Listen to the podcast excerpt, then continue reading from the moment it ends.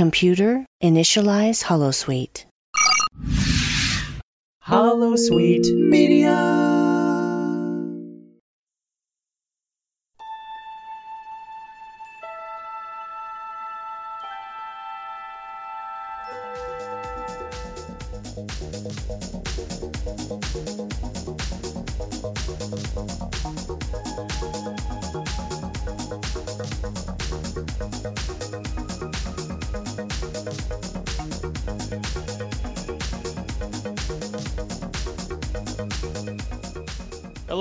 Everybody, and welcome to another edition of Random Trek Review, the podcast where we analyze, discuss, and review randomly selected Star Trek episodes. My name's Matt, and with me, as always, is my good friend Andrew, who is uh, recovering from a nasty bout of chiriositis. Uh, now, fortunately, we were able to track down the Orion, or, or is it Orion? Uh, pirates that stole the medication before Andrew's symptoms got too serious. So he's good to go. Andrew, how are you? Uh, you know, I'm perfect, uh, Matt. I've got my big bowl of cereal here. I've got, uh, you know, a nice cup of coffee. It is a very dreary weekend Sunday morning when we're recording this. So, I mean, there is no better time to sit down and watch some cartoons than on a dreary weekend morning with a nice big bowl of Froot Loops and uh, maybe not necessarily a coffee, but if I'm going to make it through this episode, I think I might need a couple of cups. So, uh, yeah, I'm doing all right. Yeah, it's fitting that we'd be uh, reviewing an old, you know, 1970s cartoon on a Sunday morning in the pouring rains. Very fitting that we'll be we're we're here in the morning because I imagine this is probably when a lot of kids would have watched it back in the 70s. Um, First thing we're going to do is, we always do, is we're going to go to the end of the last podcast, and Andrew uh, is going to give me a, a, bit of a recap of how much I could remember for this, and he's going to give me a, rate, a score out of five canisters of strobolin. So, uh, how did I make out with my uh, blind uh, throwing of the darts? Uh, not bad. Um, I think that uh, one of the benefits you had here was that the title gives away some pieces here. So um, you knew that the Orion pirates were going to be green aliens, which they ended up being, so that was good. Um, you knew that they were going to steal something from the Enterprise, which actually did happen as well. Um, you said that they were going to fly through an anomaly that would be kind of similar to the Bermuda Triangle, which isn't exactly right, but they did have to kind of go and, and find them in a in a kind of uh, unique spot. So I think that you're you're pretty close to uh, you know something there. Um, you also mentioned that Scotty was going to have to push the engines to maximum, which when they were tracking them down, they actually did say. So that was pretty good.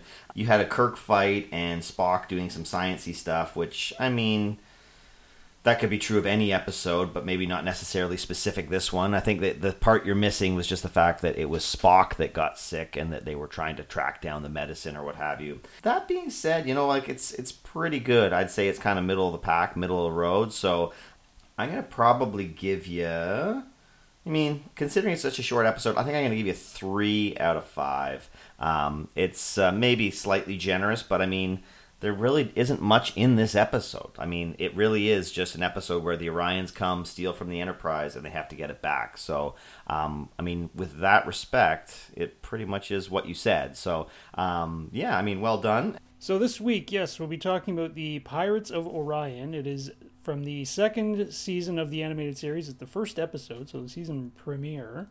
It originally aired on September 7th, 1974. It has a very rare guest star. Uh, Norm Prescott was the voice of the Orion Lieutenant, and we're going to talk a little bit about Norm Prescott later on. Uh, it was written by Howard Weinstein and directed by Bill Reed. And just in case you didn't get a chance to watch it, I will give you a very brief synopsis. In the midst of a shipwide outbreak, Mr. Spock contracts choriocytosis, a disease relatively harmless to humans but fatal to Vulcans. The Enterprise arranges to receive a shipment of strobolin, a rare substance that will cure the disease, but the SS Huron is hijacked by a strange vessel and its cargo is stolen while it is en route to the Enterprise. The vessel leaves a trail of radioactive waste which allows the Enterprise to track it. They are led into an unusual asteroid field where they confront the vessel, which turns out to be Orion. After a battle of verbal, treaty, and regulation citations, the Orion captain tries to trick the Enterprise into a trap which will destroy both vessels, but Kirk overpowers him and prevents the Orion captain from executing his fiendish plot. They are able to retrieve the antidote and save Mr. Spock just in the nick of time. All right, uh, the first watch uh, for this episode, Andrew. I believe this is the first time that you have seen it. Uh, that right? Yeah, actually, I think that the only couple of times that I've ever sat down to watch the animated series was for this show. Uh, there was a time where I thought maybe I'd get into it, and I think I kind of cherry picked one episode that somebody told me was really good, and it was. It's just it's such a different experience. Um, you and I are kind of products of the '80s, and so our threshold for cartoons and kind of quality is so much higher than this that I find it very difficult to watch. I mean, as far as I'm concerned, you and I grew up kind of during the the golden age of cartoons, right? With Ninja Turtles and Transformers and GI Joe and everything. And I mean, those shows hold up to today. Like if you go back and watch them, they're still really good. I still get a good laugh out of them, and, and the action and the music and everything's still really great. And it just goes to show you the difference between the 70s and 80s. So like when I watch these, they are hard for me to get through. I don't really it's not even that I it's not not even necessarily that I don't like them. It's just that the way that it's done and the way that it's shot and the way that it sounds, everything is just so subpar in a way. And I don't necessarily think that it's the show. I just think that it's just of the era, right? I think that cartoons during this time were just not to that same kind of level. Is, is that kind of your thought as well, or do you think that uh, these are better than they appear?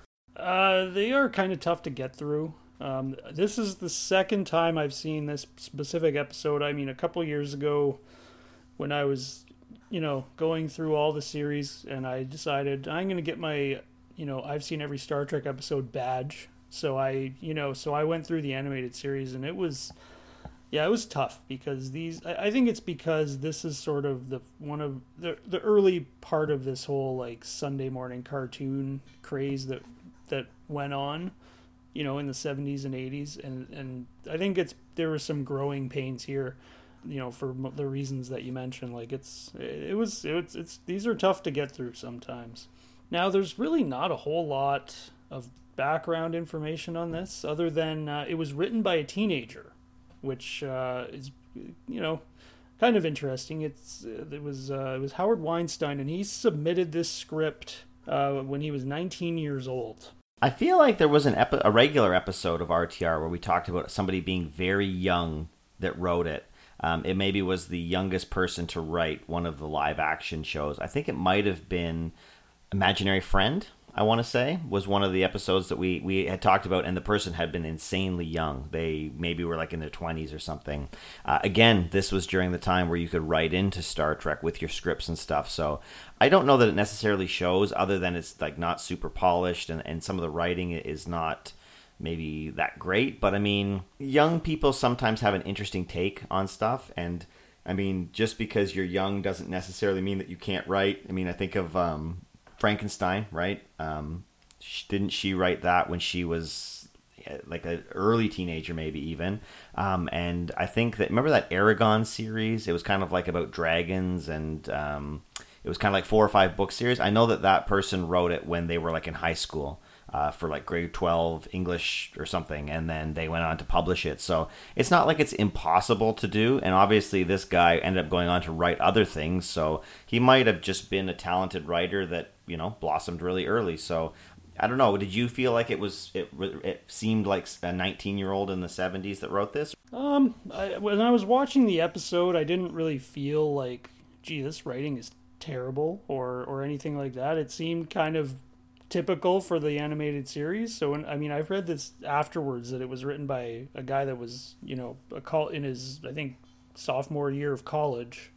So, um, yeah, I didn't really uh, watching through it. I didn't really get the sense that it was written by an amateur or anything like that. I think that one of the scarier things is is that I think you mentioned that uh, Gene Roddenberry said that this was actually one of the better first drafts that they received when they were doing the animated series. So it's kind of like. Uh, I don't know. Does that say something about this person's writing skills, or does it say that everyone else is kind of, you know, mailing in these cartoon episodes? Like I, I have a feeling, and we'll talk about it as the the episode progresses, but it's almost as if everybody that works on this kind of is not really putting forth their their best foot. I think it may be a bit of both. I mean, if you're sending in a script, chances are you're probably spending more time on the first draft than maybe a regular writer would Okay. because you know that it has to be good if it's going to get picked up. Whereas if you're al- already a writer, you can maybe you know that you're going to have the opportunity to go through and, and make fix things and change things if needed.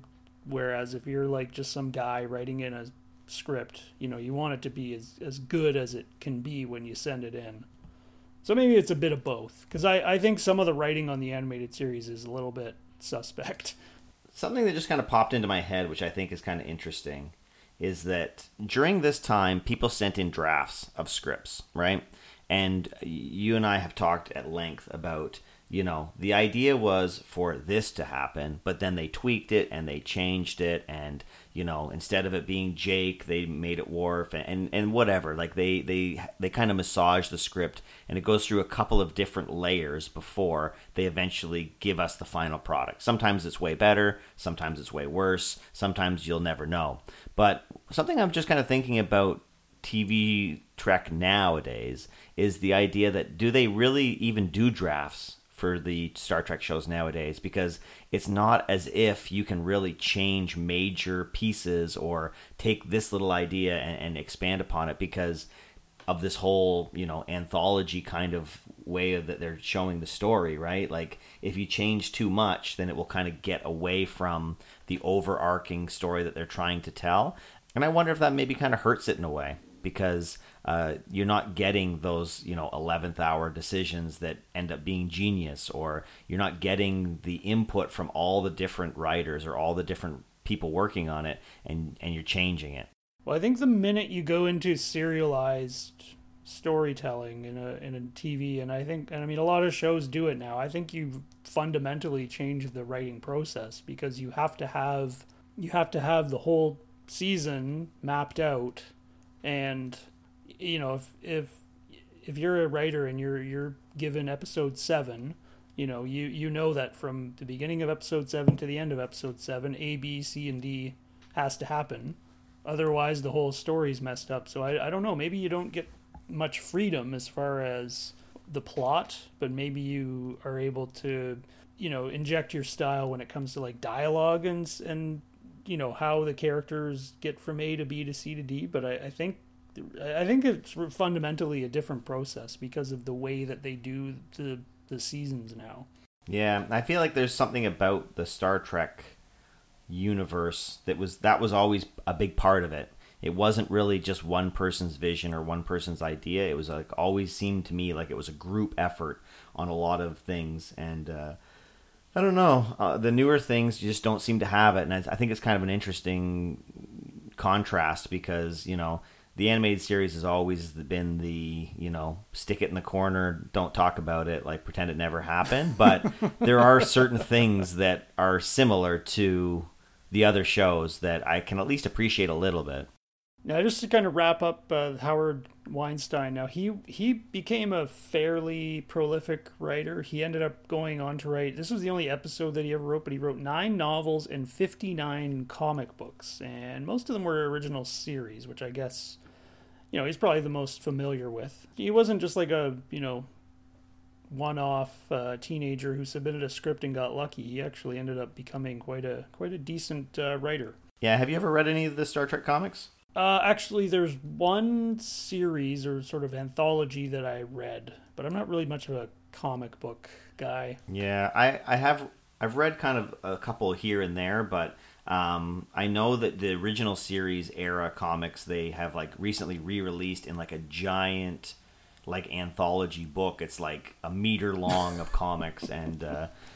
it's one of those things where it's very overwhelming. I mean, it, it's hard enough to go back and watch all the shows, but to try to track down all the comics and novels and all the excess stuff. Um, yeah, I, I can't say that I'm going to be like looking up these 59 comics and reading them anytime soon.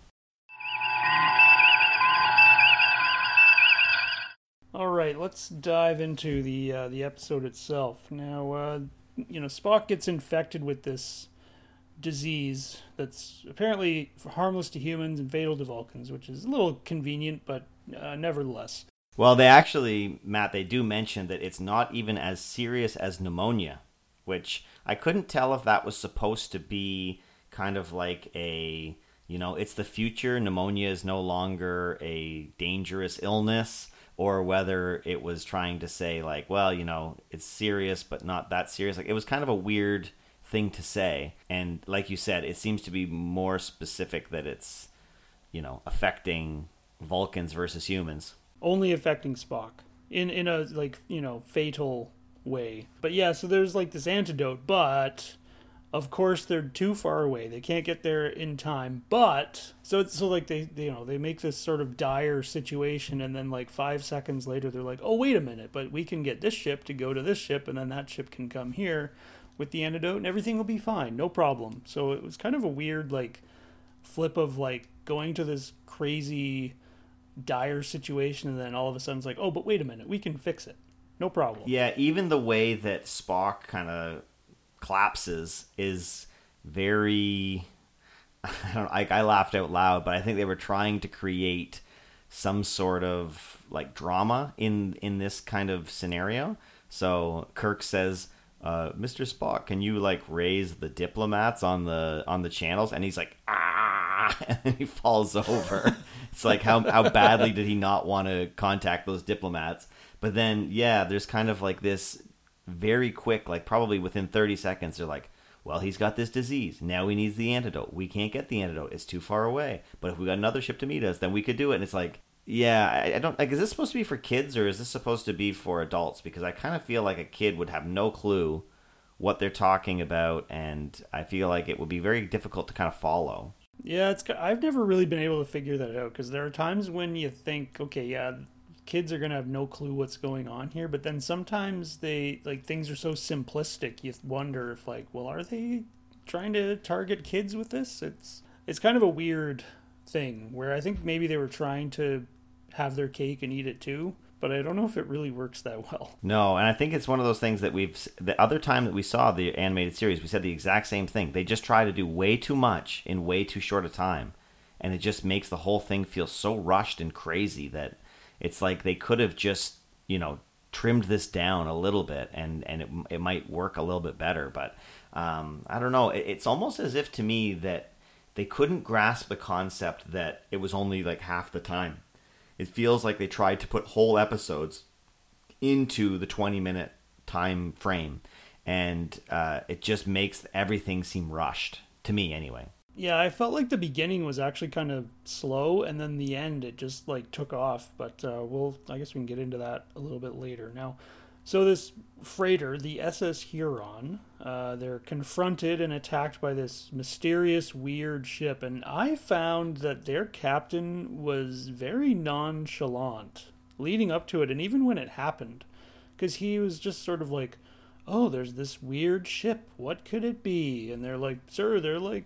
hailing us and they want to steal all our stuff and he's just like really? That's very strange. Like i wonder what they what what they could want with our cargo. Like he just seemed so out of it. Well i'm gonna go a step further and i kind of feel like everybody in the episode is kind of like that. Like i had it written down that mccoy when they first kind of go and talk to him he just seemed so tired. It was like did they phone up deforest kelley at like uh, 4 a.m to record this episode? He's just like oh no it looks like your Vulcan blood can't handle it. Like he just seems so tired.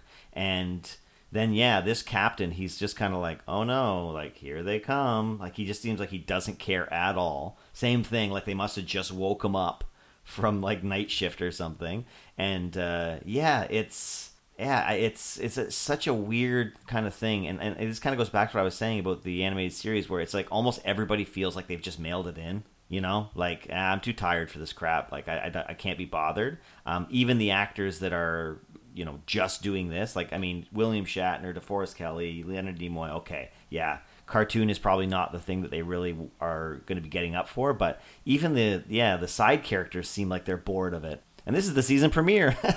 You think that this would be like the one that they all would be super pumped about but yeah i don't know. Very very strange. Yeah the mannerisms were really weird um, now the Enterprise, you know, finds the Huron, and their the crew was left alive, but their their engines were fried, and the cargo bay was like stripped bare.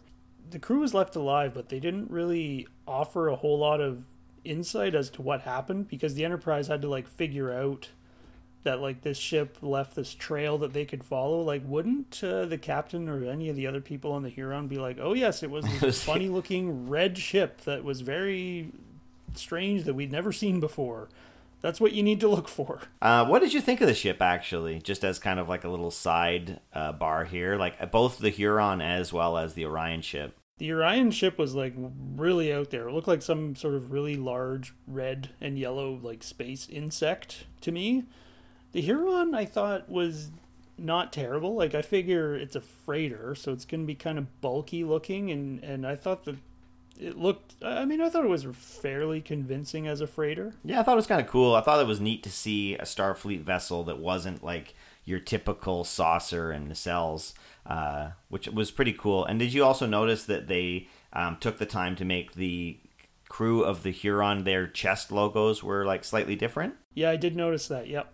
I feel like you probably know better than me, but th- this was kind of the canon thing of the original series, right? Like the the insignias that you have on your chest are ship specific. That's right. Yep. The, the you don't see it often. There was only maybe a handful of times in the original series where they like you actually saw officers on a different ship. But yeah, the the chest insignia was supposed to be uh, ship specific. Okay, that's pretty cool because I do know that like um, in our space missions that we have, like the different Apollo missions, they have different insignias depending on what mission it is. So that's kind of like a cool little crossover. Um, although I feel like maybe they kind of spoiled that in like the Discovery season two because the Enterprise they just have like the plain silver badges. I kind of think that's kind of a cool thing of the era that it was different depending on where you were and what you were doing. Well, even in Enterprise, um, when we saw the Columbia, oh yeah, the, the, logo on the shoulder, yeah, it was a little. It was, I, I think it it was either really different. It was either totally different, or they was at the very least it was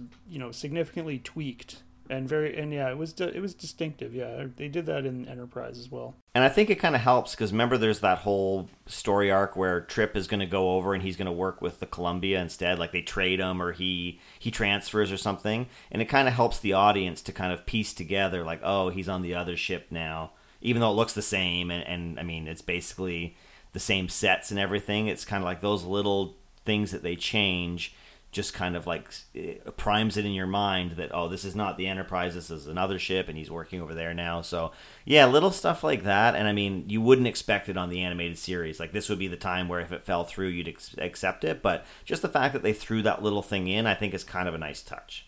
Yeah not I, was, I did notice that yeah. Uh, now another, another convenient little piece of plot here. Now the enterprise figures out a way that they can track this ship which they've never encountered before because apparently it you know, spews out this radioactive waste. Um, and it leads them to this uh, asteroid field, which uh, I thought looked very psychedelic. Uh, the asteroids were, were very brightly uh, colored. Any any uh, theories as to why that might have ended up? It's kind of like it's a cartoon for kids, so they're like they're gonna put in like you know the fruity pebble style asteroids to kind of you know maybe appeal to a younger demographic I maybe should have mentioned that actually when I was doing your recap because you said that they went to the Bermuda Triangle or Bermuda Triangle esque kind of place, and I mean this is not really like a place that you go and maybe get like stuck in or get your ship gets lost, but it definitely was kind of of the ilk, let's say. I guess it kind of makes for a cool place to have a big showdown, um, although you never really get the sense that it's going to be like a dogfight. It's more, I don't know. These Orion guys kind of have like a weird thought process and not necessarily one that I really can understand. So they have the stuff. They're given the option to kind of give it over and do a trade for like basically like such a sweet deal like dilithium and all these resources and everything. But then they keep citing all these like regulations and treaties and then they Orion guy thinks that he's just going to blow them both up so that the other Orions can keep pirating and stuff. It's like I have to admit, I should have probably watched it over again because I have no idea what's going on. yeah, this was a really weird. Like, so you mentioned there's like this showdown, and you're expecting some big space battle, but instead, Kirk and this Orion captain are like citing all these obscure treaty regulations and and all this like it was really bizarre because Kirk doesn't really strike me as a guy who like sits in his quarters in his spare time like memorizing regulations and treaties and stuff and he's like citing like in the the the agreement of Babel, section two hundred thirteen, section five. Like that's more of a Picard thing, really. Mm-hmm. And and the Orion captain is like coming back at him and being like, "Well, no, but according to this treaty, we we uh, are entitled to neutrality." And there was like he was the Orion captain was very very concerned about maintaining the neutrality of the Orions, and it didn't really make a whole lot of sense why, and it never was explained why. He like he was even willing to like you know kill everyone on his ship to to maintain it. Like it didn't make a lot of sense to me. So I mean, this is probably as good a time as any. And again, I probably should have done a little bit more homework on this. But so these guys are Orion pirates. Now, can you just give us a little bit of a you know history lesson? Are these the same green aliens from like the Orion slaves from Menagerie and from some of the uh, TOS episodes, and then later we would see them in like the JJ Trek. There's the Green Girl. I mean, even Tendi in Lower Decks is an Orion, as far as I know. Are these supposed to be like the same species? To be honest, I don't know. Oh, okay. it was, I I think they were because I do know that they were supposed to be green skinned, but for some reason, with with the way the animation turned out, they ended up being more of like a light blue. Okay. So I think they are supposed to be, but I don't actually know 100% because there's just it isn't really made clear in anything that I was able to read. And I mean the fact that they call them Orion or, or Orions or right Oreo Orions the whole episode it kind of makes you wonder like are they supposed to be the same or not but then it's like also weren't the orions like very well known for like being pirates and being shifty and shady so it's like you have a green species. that are, they have like those weird helmets and vests on for whatever reason, but like so you've got these like green guys.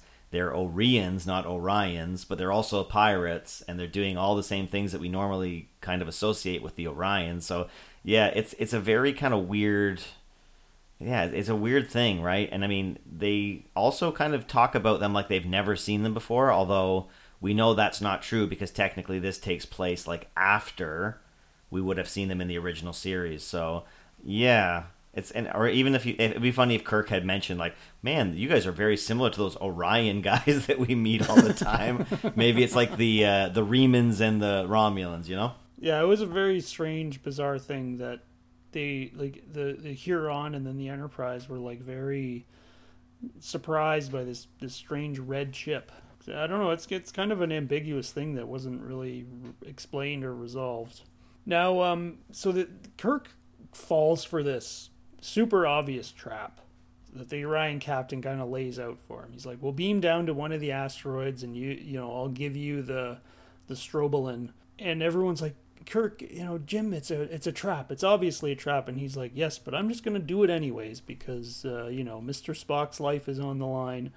And really, the only thing that like stops the the Orion captain from going through with this plot to like blow up both ships using I guess the asteroids were like very unstable and you know all it would have taken was a little sort of spark to blow them up and it would have been a big enough blast to destroy both ships.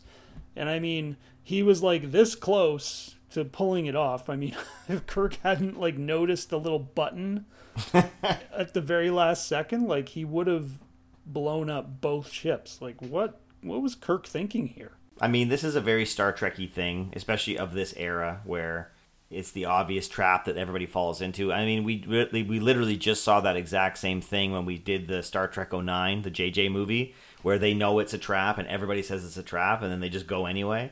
It's kind of frustrating, but it's kind of one of those things where they want to put them in these certain situations, but they can't they can't write something clever enough to to, to kind of get them to, to fall for it so they just go in willingly and they think that they're just going to kind of muscle it um, which they do here i think that yeah for a cartoon maybe it doesn't matter as much just because i mean you know at the end of the day that kirk and the enterprise are not going to get blown up by these random orions on an episode of the animated series you know like can you imagine if we never got like uh, and all the movies and stuff because like that Orion captain had pushed that button. you know, like it's uh, it's kind of yeah, I can kind of accept it a little bit, but I think that the bigger problem and the overarching problem with this whole thing is just that it's not even really super interesting because the the reason for doing it doesn't make any sense. Especially since like if you're a species that's neutral, then just don't join anything. Like it's not really super hard. Like if you want to be pirates and you know go around space stealing from people and doing all these nefarious things, then just do it. Like there's nothing saying that you have to join the Federation or that you have to join any of the factions, right? And so I don't really get why they would even bother with any of these schemes and plans. Like just drive away and, and, and call it a day, you know?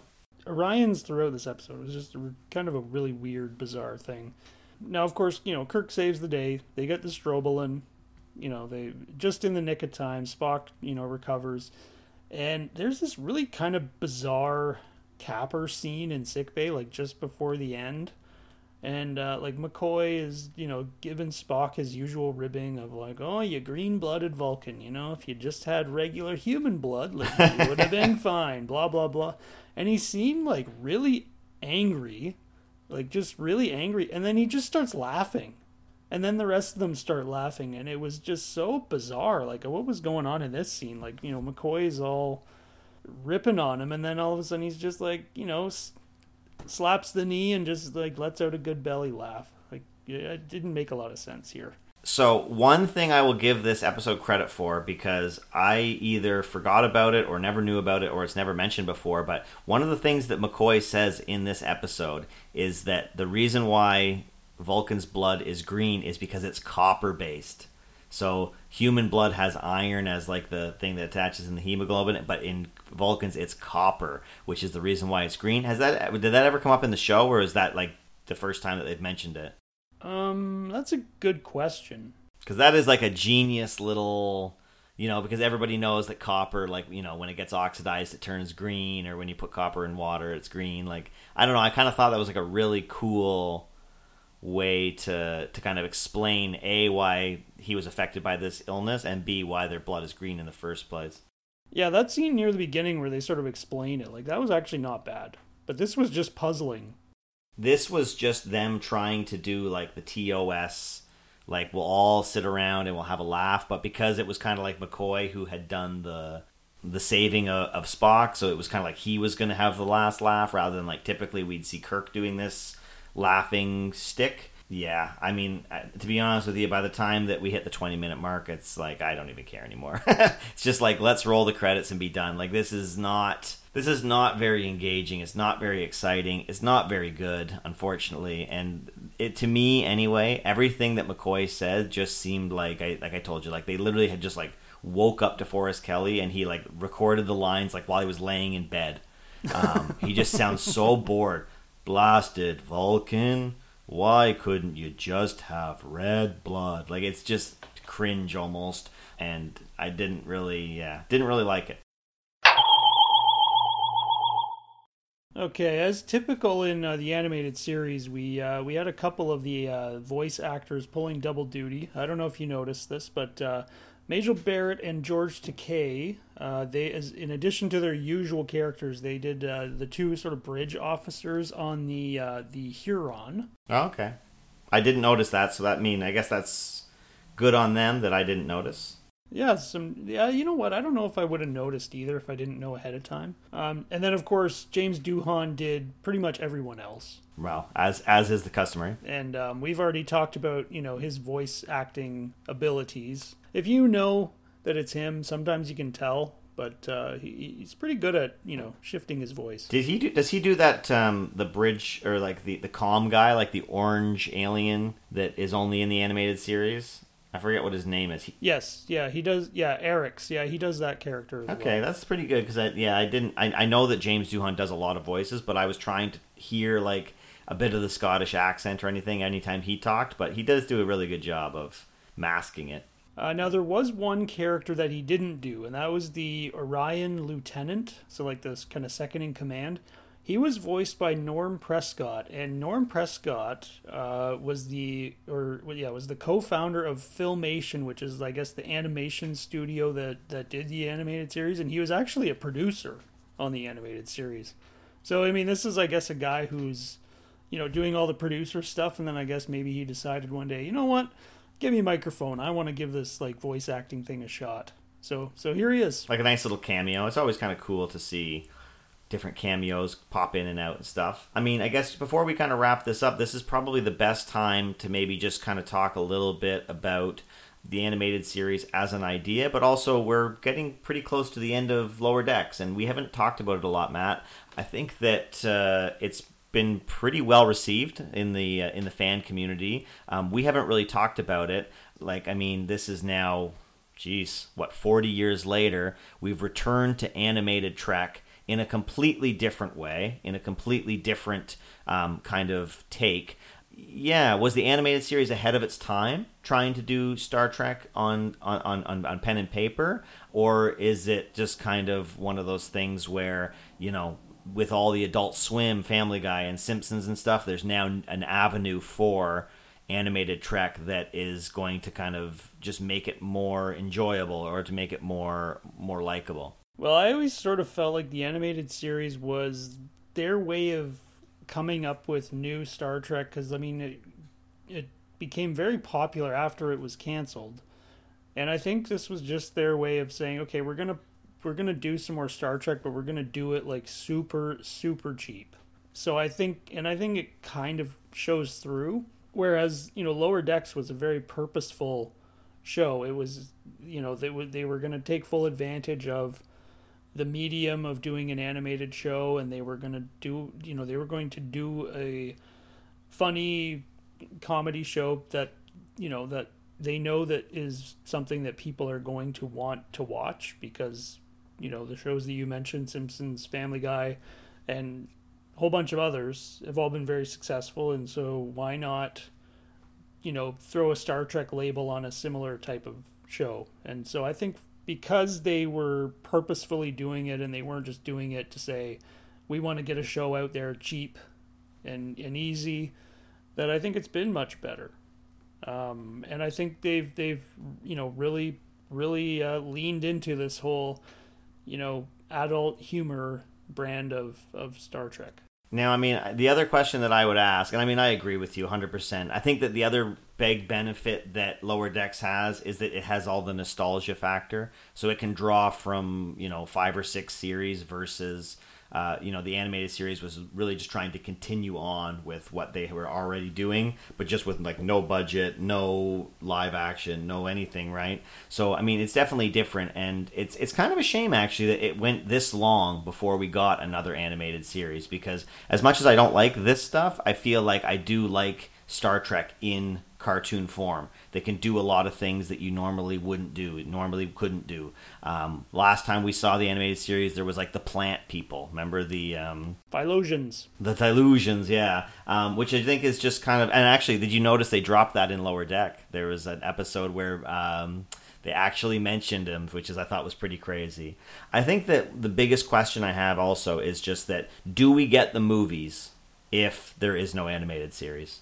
So like if you go back in time into the 70s and you delete the Star Trek animated series and they go 10 15 years between well maybe not that long because i guess the the motion picture is what 79 but um, if you go a decade is it just that the interest fades out and you never get the movies? I still think you probably do get the movies just because i feel like they there was plans to do it before the animated series came along. It was just a matter of circumstance and and finding a studio that was willing to pay for it and and getting a you know good enough story put together.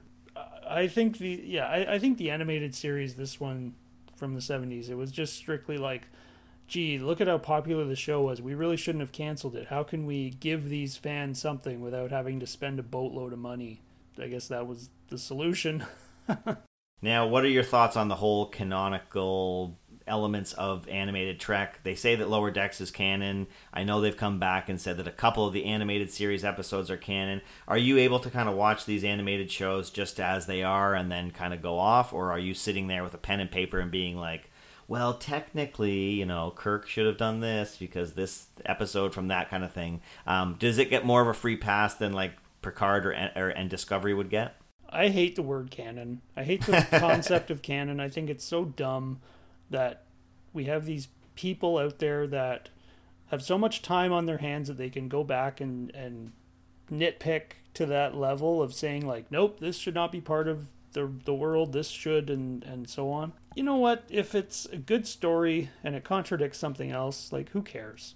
Okay. If it's entertaining, if you enjoy it, like I mean, the novels are the same way. I mean, I've read a, quite a few of the novels over the past five years, and some of them contradict things, or or some of them another episode will come in the future that that like wipes it out or or that it makes it make no sense. But you know who cares? If if it's good and you enjoy it then read it enjoy it and and don't worry about you know does it fit in perfectly with with what we've already got Yeah, and you know what? You probably have a l- way lower blood pressure than uh, the average Star Trek fan out on the internet, like griping and, and kind of going. Um, I mean, I kind of like when they try to keep things the best they can, but I will say that the animated stuff I give a total free pass to. I, it's the one time where I feel like I can literally just turn my brain off and just enjoy it for the sake of, of what it is without having to really yeah, fret and worry that they're they're ruining some other past thing, which I mean is a bit a bit silly in itself, I guess.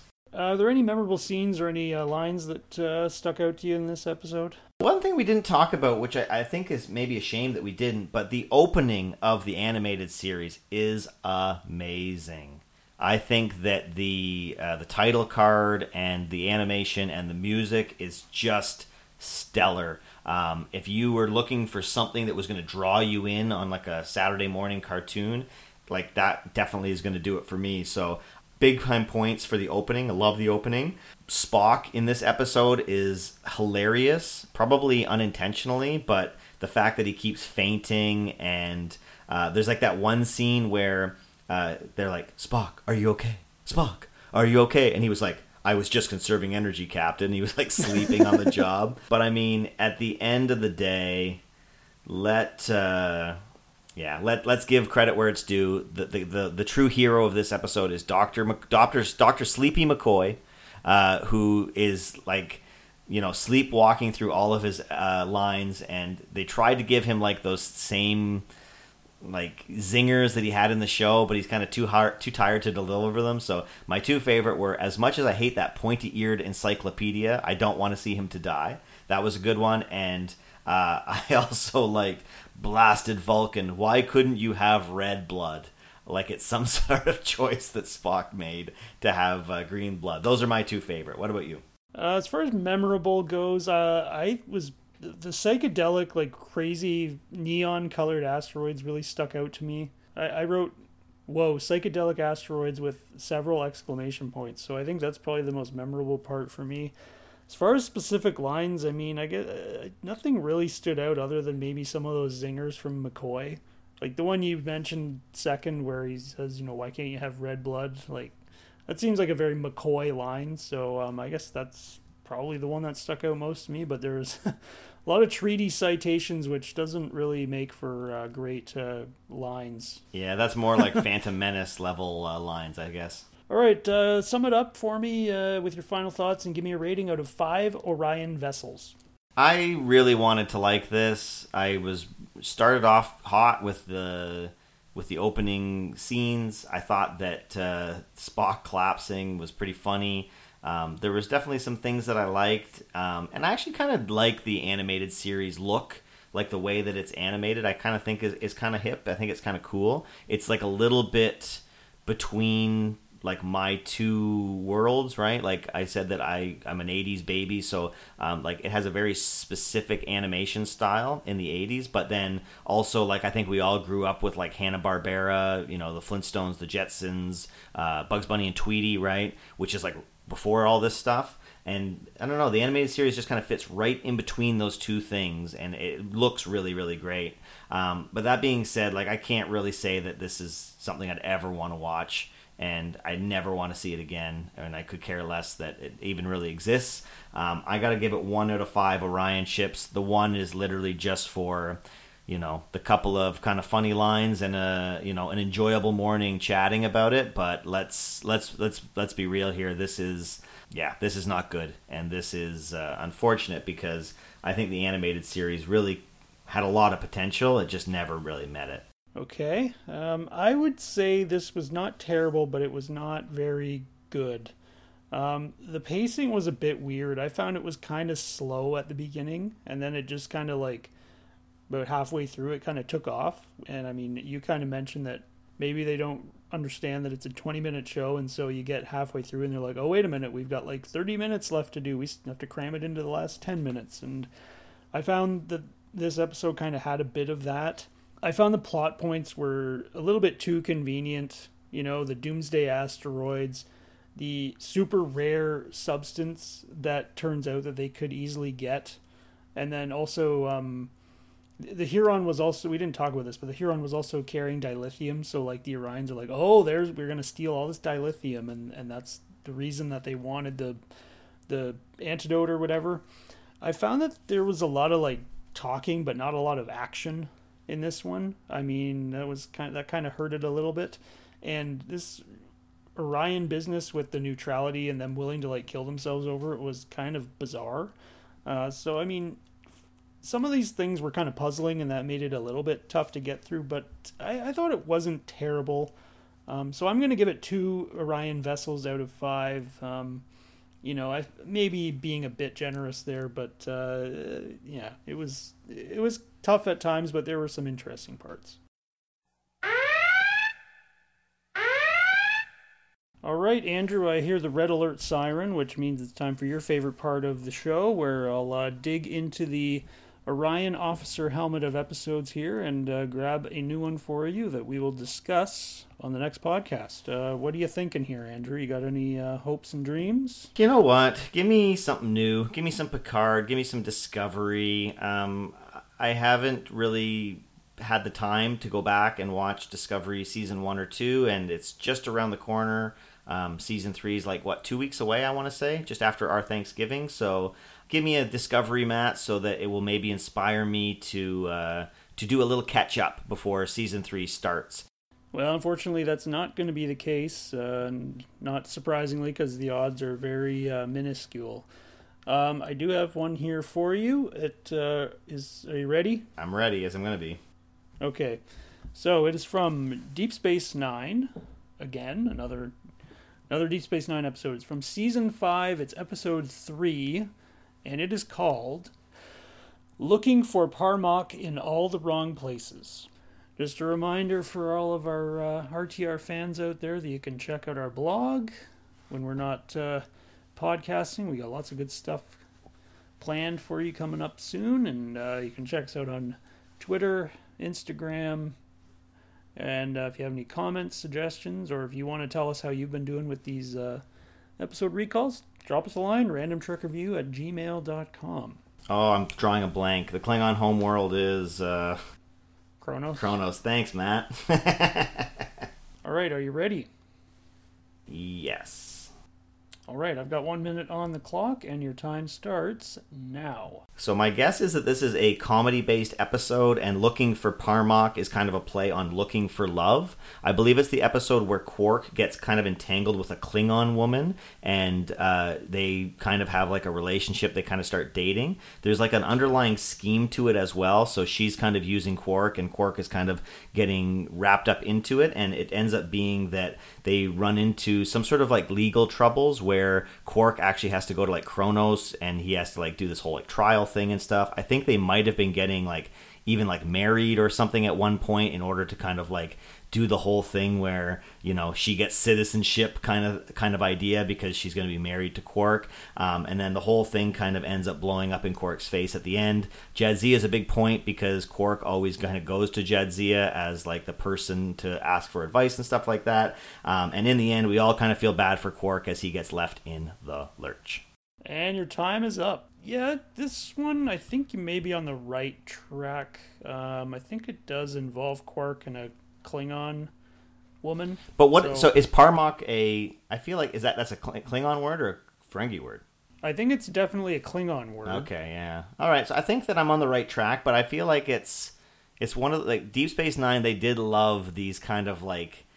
Uh, I don't know what like magnificent Ferengi. This one, like they love these big long ones. I feel like there's one as well where like Worf and Jadzia go to like that It's called like we he without sin does not do something in the rain or something like these long crazy episodes where it's uh, it's hard to kind of remember. But um, I'm kind of happy to be back on Deep Space Nine. I am. Uh, I'm never really upset to pull a Deep Space Nine episode because they usually get something out of it. And uh, I don't know, it's kind of like this season has all been about the jokes. Like I feel like we've had a lot of kind of comedy episodes so far, and this will probably keep that trend going. Um, and then hopefully that means that later in the season we'll get some more serious Trek to sink our teeth into. But you know what, with uh, with the way of the world, with the way 2020 is going, a, a laugh a week or a laugh a fortnight won't be the worst thing in the world. It certainly is the best uh, medicine, and hopefully, I think you are right. This one is probably going to have some uh, hilarious uh, moments in it. As for what happens, well, you'll just have to uh, join us in two weeks' time as we uh, break down looking for par'Mach in all the wrong places. Indeed. All right. Bye bye, everybody. See you in two weeks.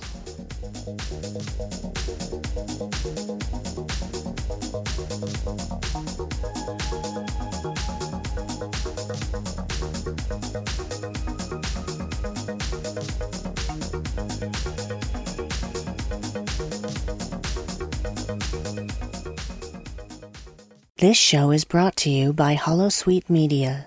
Computer, list other available Holosuite Media programs. Loading Holosuite preview program for The Expanse, a Star Trek Enterprise podcast. During the whole lockdown around the world, Enterprise is having a surge in popularity. I don't know if you've seen it. That's what I'd been hearing. It's crazy, like the Facebook groups, Twitter, everyone is talking about Enterprise, and I didn't realize so many Trek fans had never even watched it. It's nuts. People call themselves lifelong Trekkies who never watched it and are loving it now. I said to someone a week or two ago, I said, Look, I'm so glad that you're finally getting around to watching it and enjoying it. But where were you guys 15 years ago Yeah. when we needed you, when the show was on the edge, then ultimately got cancelled? Loading Holosuite preview program for There Are Four Questions, a Star Trek Spotlight podcast. I mean, but of course, I'm hoping that in the future, drag is a whole lot easier. Hopefully, it doesn't take like two hours to get done up Right. because I'd be late for all my duty shifts. So they'd be like, "Red alert, captain of the bridge." I'd be like, "Uh, just a minute." just gotta tuck here and put my wig on. Ah. Could you imagine? yes, yes, I could.